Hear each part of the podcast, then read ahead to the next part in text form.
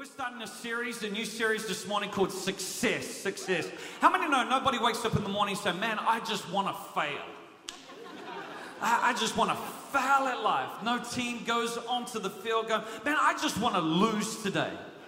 Contrary to popular opinion, players don't go out from the Auckland team, from the Warriors, and go, man, I just want to drop the ball. I just want to miss tackles. I just want to let the other team win. How many know when you wake up in the morning, everybody wants to succeed? You know, we don't enter marriages go, man, I just want to get divorced.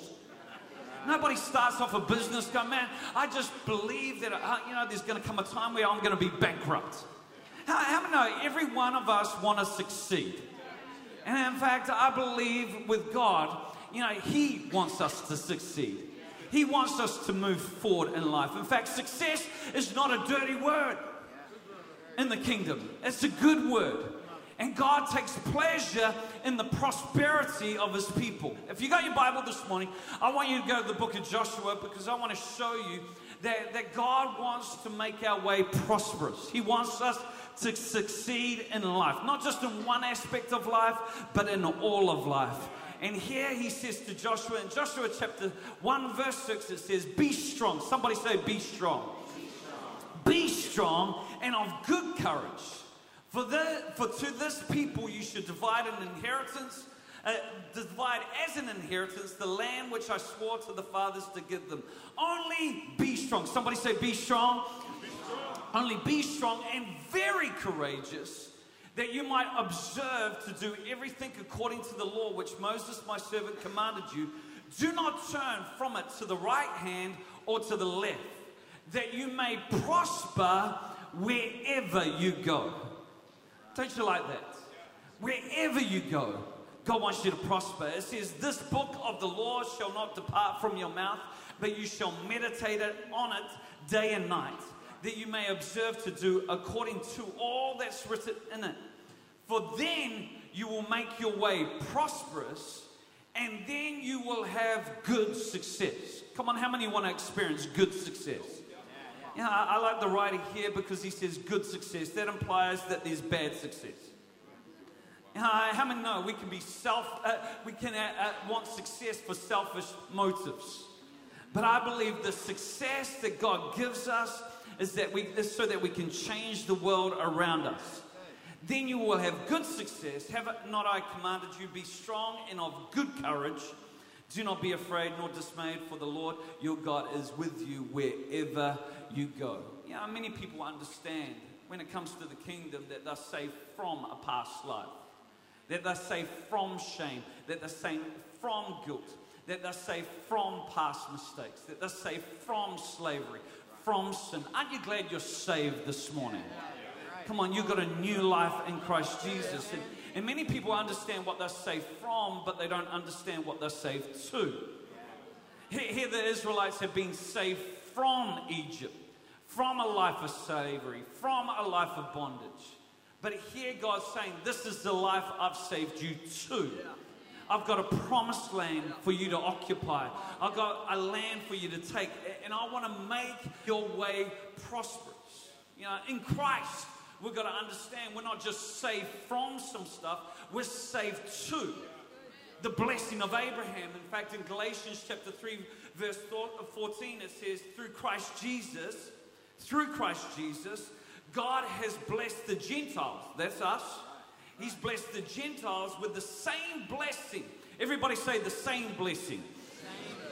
Yeah, with the same blessing He promised to Abraham, so that we who are believers might receive the promised Holy Spirit through faith. And notice that, the same blessing. Now, what was the blessing that God gave Abraham? For us to know that, we've got to go back to Genesis. So quickly, let's go back in our Bible to Genesis chapter 12. This is what God promised Abraham and how He blessed him. He said, now the Lord said to Abram, get out of your country, from your family, and from your father's house to a land that I will show you. I will make you a great nation, and I will bless you. Turn to your neighbor right now this morning and say, God wants to bless you. Come on, He wants to bless you. He says, I will bless you. I will bless you and make your name great. and you shall be a blessing. So notice the reason why God wants to bless us. He wants to bless us so that we can be a blessing. How many know you can't be a blessing unless you're first blessed? You can't help the hungry out unless you first have food. You can't help the sick unless you've got some resources to actually, buy them medicine, take them to the doctors. So many people today just say, well, I just want enough, so I can get by. I just want a car that can get me from A to B. But what if the purposes of God want you to go to C, D, E, and F? And you've only got a car that can get you to A to B. I really believe God wants to bless us so that we can be a blessing. He says, I'll bless those who bless you, and I'll curse those who curse you, and in you all the families of the earth shall be blessed. I really believe how you perceive God determines what you receive from God. So many people don't see God as a God who wants to bless them. So many people just see God as a God who just wants to fix their mistakes, rather than actually bring about success in their life. I love the fact that the Bible contains answers to all of life. All of life. We do a lot of damage when we separate our spiritual life from everyday life. How many know eating is a spiritual activity? Eating is a spiritual activity. Sleeping is a spiritual activity. Business is a spiritual activity. Going to work is a spiritual activity. They're not separate. I do my spiritual stuff on Sunday, but then on Monday, I just do the normal stuff. Now, all the activities of our life are spiritual. And the Bible contains answers to every aspect of your life. And I believe when you live by biblical principles, as it was said to Joshua, come on, obey this law, meditate on it day and night. When you live your life according to biblical principles, you soon begin to discover biblical answers. See, many people today in life, they want answers, but they're not prepared to live by the principles. I love the people that God's raising up within Equippers Church.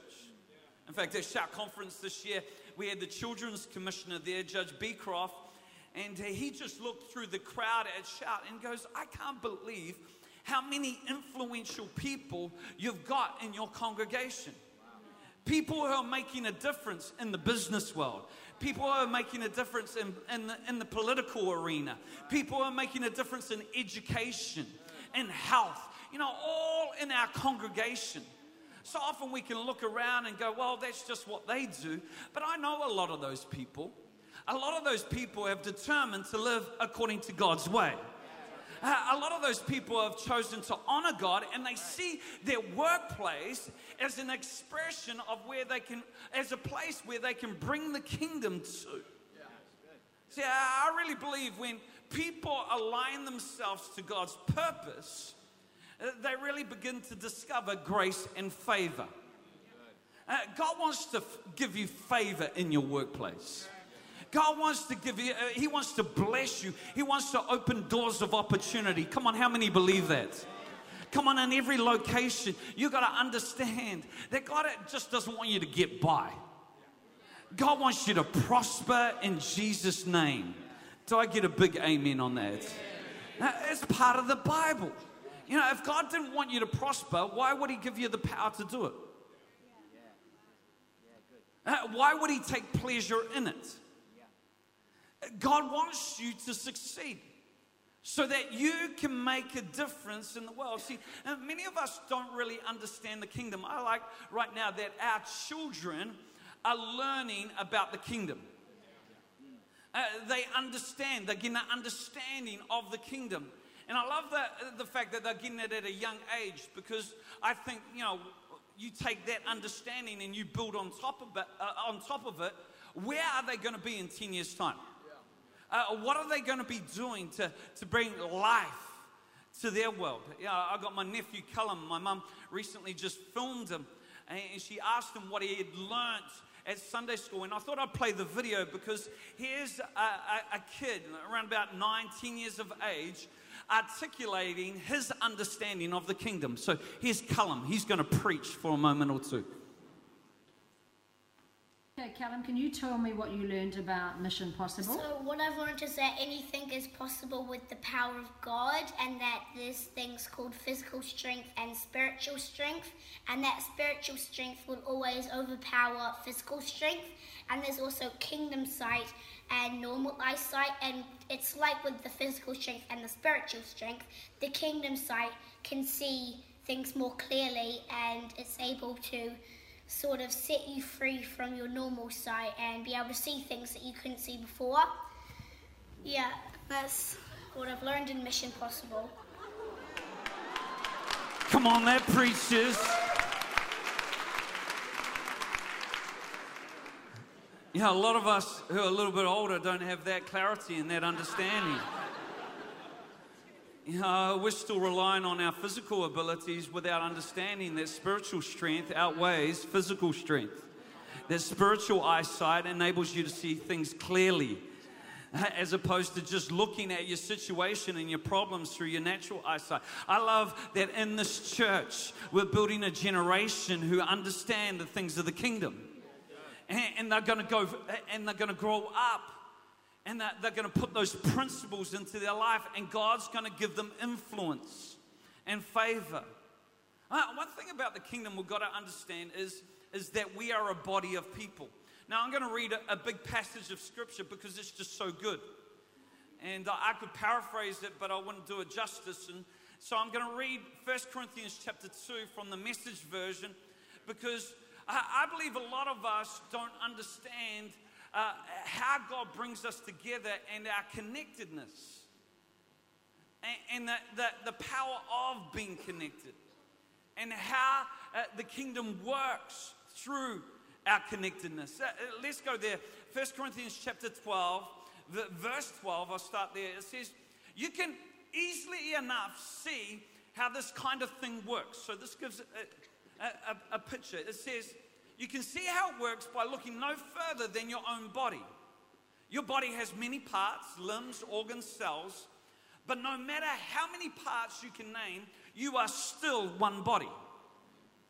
You're still one body. It's exactly the same with Christ. By means of His one Spirit, we all said goodbye to our partial piecemeal lives. We each used to be independently, we each used to independently call our own shots. But then we entered into a large integrated life in which He has the final say on everything. Man, there's a lot of power just in that statement right there. You know, we said goodbye to our independence. He said, this is what we proclaimed in word and action when we were baptized. Each of us is now part of His resurrection body, refreshed and sustained at one fountain, His Spirit, where we all come to drink. The old labels we used to use to identify ourselves, labels like Jew, Greek, slave, free, are no longer useful. We need something larger, more comprehensive. I want you to think about how all this makes you more significant, not less. A body isn't just a single part blown up into something huge. It's all different but similar parts arranged and functioning together. If a foot said, I'm not elegant like the hand embellished with rings, I guess I don't belong to this body, would that make it so? If an ear said, I'm not beautiful like the eye, limpid and expressive, I don't deserve a place on the head, would you want to remove it from the body? If the body was all the eye, how could you hear? If it was the ear, how could it smell? As it is, we see God has carefully placed each part of the body right where He wanted it. I want you to turn to your neighbor right there and say, you're in the right place. He's placed it right where He wants it. But I also want you to think about how this keeps your significance from getting blown up into self-importance. You know, I think it's just that phrase again, because so often we can see our significance, but we take our significance and we blow it up into self-importance. Listen to this, for no matter how significant you are, it's only because of what you're part of. No matter how. In other words, the part you play is never bigger than the team you're part of. Any success you've experienced in life, there's always been many contributing factors. It's never in isolation. Listen to this, an enormous eye or a gigantic hand wouldn't be a body, but a monster. What we have is one body with many parts. Each is proper size and in its proper place. No part is important on its own. Can you imagine the eye telling the hand, get lost, I don't need you? Or the head telling the foot, you're fired. Your job has been phased out. As a matter of fact, in practice, it works the other way. The lower the part, the more basic and therefore necessary. You can live without an eye, for instance, but not without a stomach. When it's a part of your own body, you're concerned with it. It makes no difference whether the part is visible or clothed, higher or lower. You give dignity and honor just as it is without comparisons. So good. If anything, you have more concern with the lower parts than the higher. If you had to choose, wouldn't you prefer a good digestion to full-bodied hair? I can say amen to that. Yeah, listen to it. The way God designed our bodies is a model for understanding our lives together as a church. Many people haven't understood the church because they haven't read this passage. If they'd read this passage, they'd understand the church. Every part dependent on every other part. The parts we mention and the parts we don't. The parts we see and the parts we don't. If one part hurts, every other part is involved in the hurt. And in the healing, if one part flourishes, every other part enters into exuberance. Today, I just want to hone in for the next few minutes on the power of specialization. Because if we're to succeed in life, I believe we need to specialize. We need to understand that the part we play is no bigger than the team we're part of. And we need to understand that self-sufficiency is a lie. Many people today pursue independence, and their goal is being self-sufficient. But when you have that goal, it means you have to be the jack of all trades. And many people today are the jack of all trades, but the master of none. And the whole goal is, I want to stand on my own two feet. I don't want to be dependent on the person I'm next to. But I want to declare that there's benefits to specialization. See, success could be spelled in the Bible like this: O-T-H-E-R-S.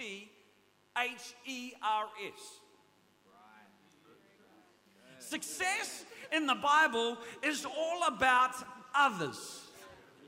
If you hadn't worked out the spelling of that, it's all about others. But today, many people want success so that they can be self-sufficient, so that they can be secure. But that's not how biblical success works. See, biblical success realizes that we've each got a role to play. We've got a unique function. See, the benefits of specialization is for you to live, there's got to be an exchange. There's got to be a trading. There's got to be a level of connectedness. See, to specialize means that you've got to recognize your uniqueness and appreciate the uniqueness of somebody else. See, to specialize means that you've actually got to make yourself dependent. It means that you've actually got to be nice to people. Because otherwise you can't receive from their gift. But if you're self-sufficient, you don't need anybody else. But you're missing out on the way that God's designed us as human beings. See, true success is not having money in your bank account and a whole lot of possessions. Success in life is all about relationships. And God's heart is all about relationships. It's all about connectedness. See, we all think, oh man, wouldn't it be nice just to get away from everyone? How many have ever thought that thought before? Come on, you can be honest in this place. I just want to get away from everyone. You know, wouldn't the world just be a nice place if everybody just got lost? Imagine that. You wouldn't have a problem getting a car park. You know, you just pull up, there'd be car parks, it'd be peaceful. You know, you wouldn't have to fight over the remote control. You could watch whatever channel you wanted. It would be yours. You know, what if that actually did happen? What if everyone did disappear? Question you got to ask is, who would operate the TV station? You may have the remote, but it won't do you any good. There'd be nothing to broadcast. There'd be no actors. There'd be no news anchors. There'd be no news. You know, what good is a parking space if there's no shops? You know, hey, you got a car park, but you know, there's nobody operating the petrol station. There's no oil that place. Yeah, how many know parking would be the least of your problems? Good luck trying to catch a horse once you've used up all the gas in your tank. You know, time for dinner. Oh, I just feel like a restaurant meal. I feel like takeaways. Well, you're out of luck. No cooks. No drive-through person. You know, go to the grocery store, all the food's rotting on the shelves. You know, at your home, there's no heat. There's no electricity. They're all gone out.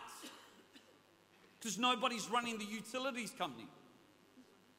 You know, our world relies on other people, and self-sufficiency is a lie. It's a myth, but yet how many of us are pursuing it?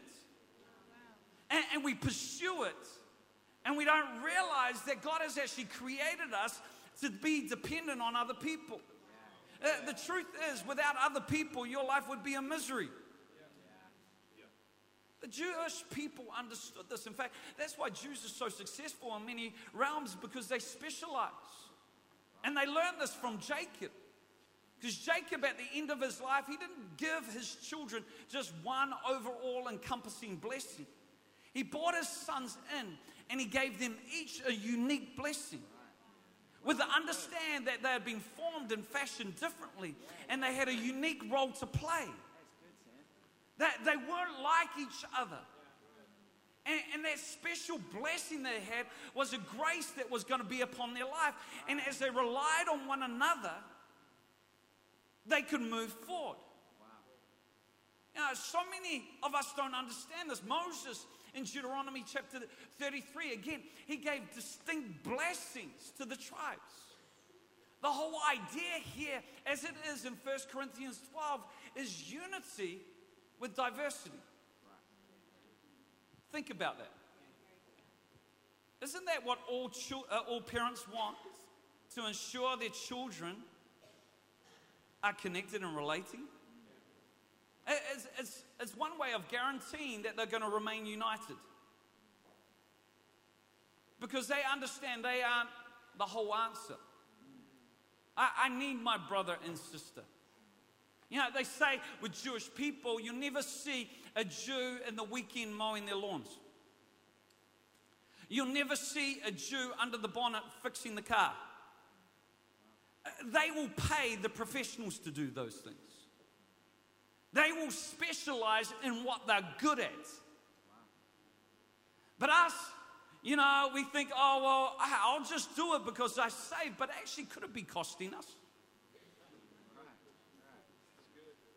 Just a thought, a provoking thought. See, I believe we enter into success when we understand how God has formed us and fashioned us. See, we're going to be successful at being us. See, when you're successful at being you, you can help others. God won't bless who you pretend to be. God will bless who He created you to be. God won't bless what you want to be. God will bless how the unique gifts that He's placed within your life. You'll never be successful trying to be somebody else.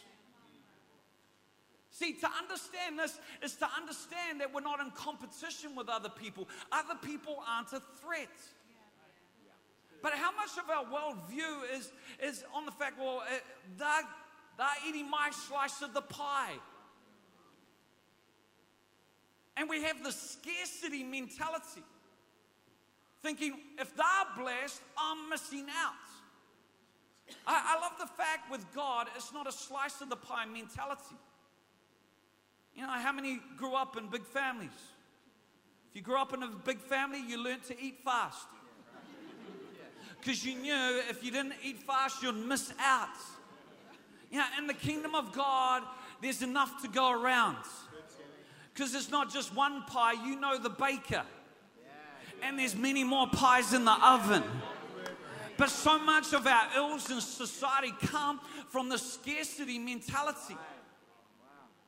You know, see, if we just knew who we are in Christ, we'd be able to move forward. One utensil that's had an identity crisis is the wooden spoon. You know, how many got the wooden spoon growing up? You know, got the wooden spoon. You know, again, we got it. It's not something you're meant to get. It's something you're supposed to use. Now, the wooden spoon is wooden because it doesn't transfer heat. You know, when you got it around a hot pot, leaning on the side, it's not going to transfer heat.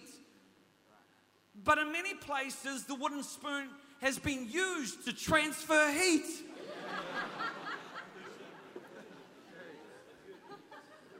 It's got a messed up identity. It doesn't know who it is. And it's the same when you and I don't understand who we're in God. We mess things up. But when you understand your uniqueness, and when you focus on your uniqueness and you rely on other people, it's there you begin to move into what God intends. See, your success starts with what's in your hand. It's not what's coming to you one day. It's what's right now in your hand. See, as Brian Houston was saying, many people drop what's in their hand to pursue what's in their heart. Without understanding, in the kingdom of God, God uses what's in your hand. Moses, what's in your hand? You know, the widow, what's in your house, what's in your house and what's in your hand will lead you to what's in your heart. Sadly, in many places, you know, when it comes to the kingdom, people have dropped what's in their hand to pursue something that's in their heart. You know, they've dropped being a business person to being a pastor. You know, back in the 80s, you had many business people trying to be pastors and many pastors trying to be business people. Without understanding, there's a unique grace on each person. And if we just began to fit where God's placed us and work together, we could change the world around us. It's back in the 80s, you know, in fact, one guy recently said to me, we didn't church plant. It wasn't church planting, it was church plonking. We'd just take whoever and plonk them in a place, hoping that the kingdom of God will go forward, not understanding, not even considering whether they had a gift and a grace to do the job that God was giving them. Now, when it comes to your role, what you're employed in, what you're engaged in on a weekly basis, you want to know that God's graced you. You want to know that it's part of His plan and His purpose for your life. What's in your hand? What's the platform God's given you? Here's the deal. I like sport. I love sport, but nobody's going to pay me to play sport. As much as I'd like somebody to pay me to play sport, just because I like it doesn't mean it's a grace on my life. I like music, but nobody's going to pay me to sing.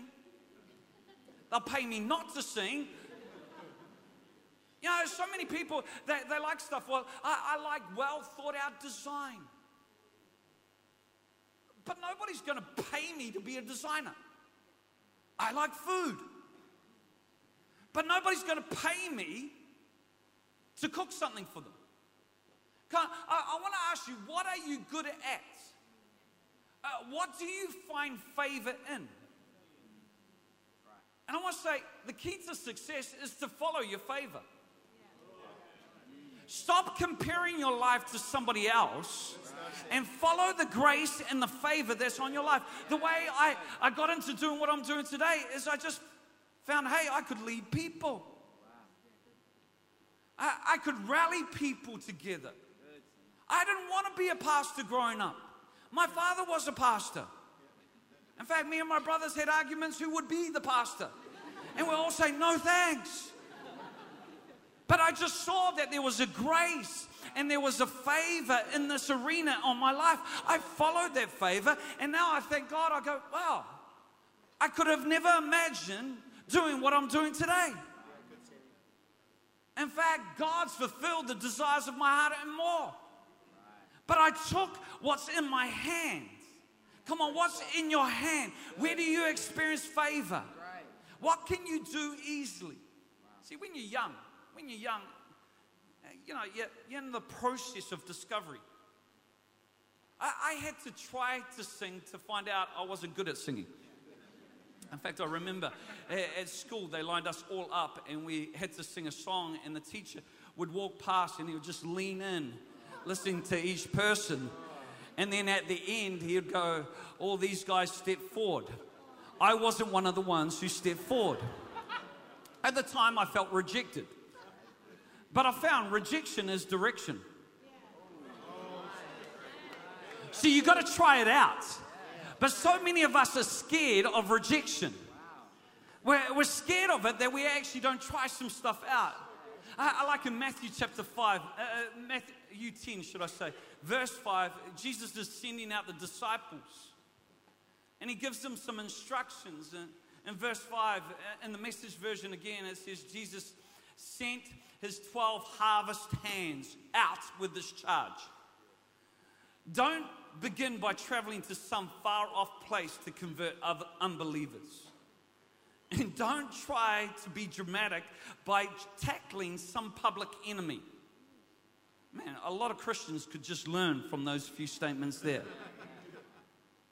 Go to the lost, confused people right here in the neighborhood. Tell them that the kingdom is here. Bring health to the sick. Raise the dead. Touch the untouchables. Kick out demons. You have been treated generously, so live generously. What great instructions right there. But if we jump down to verse 9, he says, as you go, he says, listen to this. Don't take any money in your money belts. No gold, silver, or even copper coins.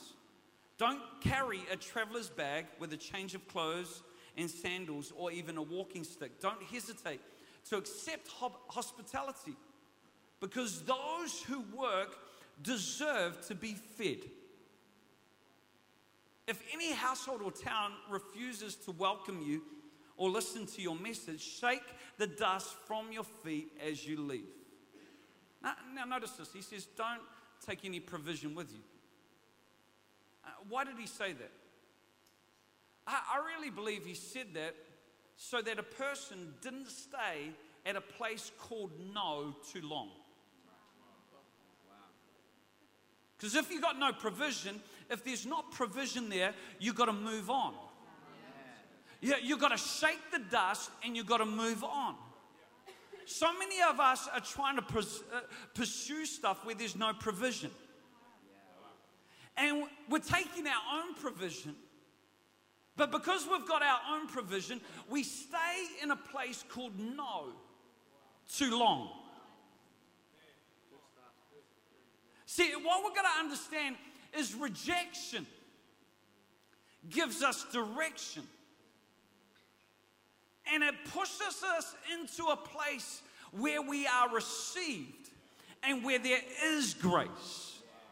Some of you are finding it a struggle right now because you're working outside of your grace. Yeah, you're holding on in an area where God's saying, hey, just move on, shake the dust. Shake the rejection off yourself because there's a place of favor that I've got for you. It doesn't need to be as hard as you're making it right now. You're relying on your own provisions. But I got provision for you over here if you just keep moving. Come on, somebody say keep moving. See, some of us need to go on a discovery. We need to try some different things out to see where the grace and the favor is on our lives. Don't stay in a place with people who don't value you. Don't let rejection undermine your worth. If we could have the musicians out right now. Come on, you need to shake the dust. Now, again, worth. What's worth determined by? Worth is determined by how much somebody's prepared to pay for something. In other words, I'm willing to exchange money for this shirt.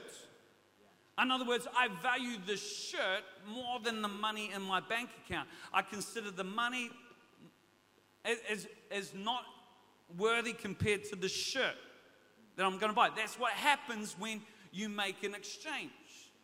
Worth is what anybody's prepared to pay for it. You know, now, here's the thing. Don't stay in a place where there's no value. There'll be provision in the place that God's called you to. Now don't, oh man, I'm not worthy, nobody's paying me. Here's the deal. What you got to understand, you're worthy. God considered you worthy of His precious Son's blood. He paid for your life. He loved you so much that He let His Son die on a cross. He let His Son be separated from Himself so that you might live the life He intended. He did it so that you might be free. Your worth is not in your accomplishments. Your worth is not in what other people think. Your worth and your value is found in Jesus. See, if you put it in other things, you'll let rejection get on the inside of you. But if your worth is in Jesus, you can just shake the dust off and you can move forward. Some of us right now, we're holding back because we've had some words spoken. We weren't received in the way we thought we'd be. But I want to say, come on, you need to get moving. Because there's a place and a position that God's called you to where there's grace and favor. And come on, He wants to make your way prosperous. He wants you to succeed. He wants you to live a life of impact and influence. You're worth investing into. You're worthy of the love of Jesus. I believe if we could just understand this, we could move forward. I know in this setting, there's people here who can do what I can't do. Man, I thank God for them because I'd be lost without them. I need them in my life. I want to say, when a believer is not functioning in the body is missing a part. It's missing a gift, it's missing a grace that could push the body forward, that could cause the body to move and function in a way like we've never seen before. Come on, you've got a role, you've got a part, and you've got a responsibility to find what that is. and move in it. Come on, God wants you to succeed. Come on, how many believe that today? Come on, in every location, God wants you to succeed. God wants you to experience His favor and His blessing. He wants to bless you so that you can be a blessing in Jesus' name. Well, I'm done. But I really believe the Holy Spirit wants to do some stuff in this place, just in these final few moments. I want you to stand to your feet in every location. Just stand.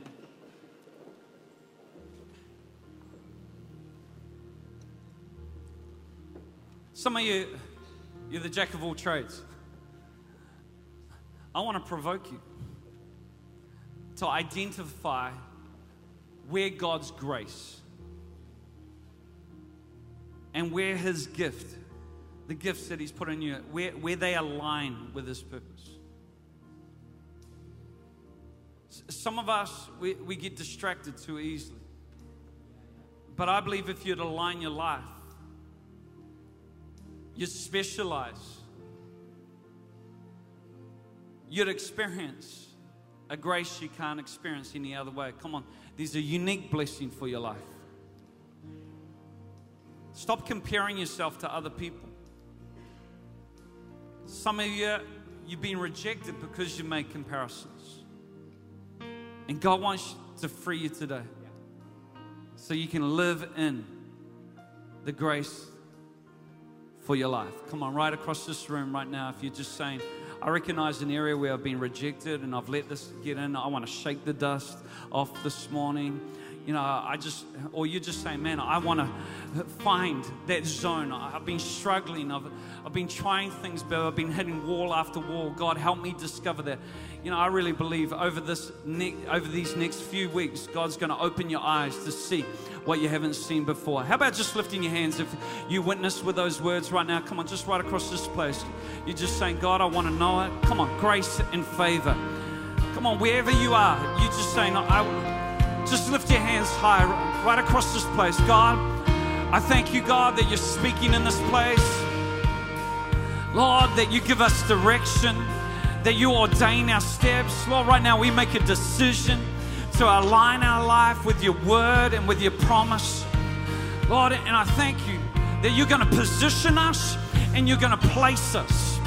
Lord, where our independence has robbed us. Lord, right now, I pray you remove that independence.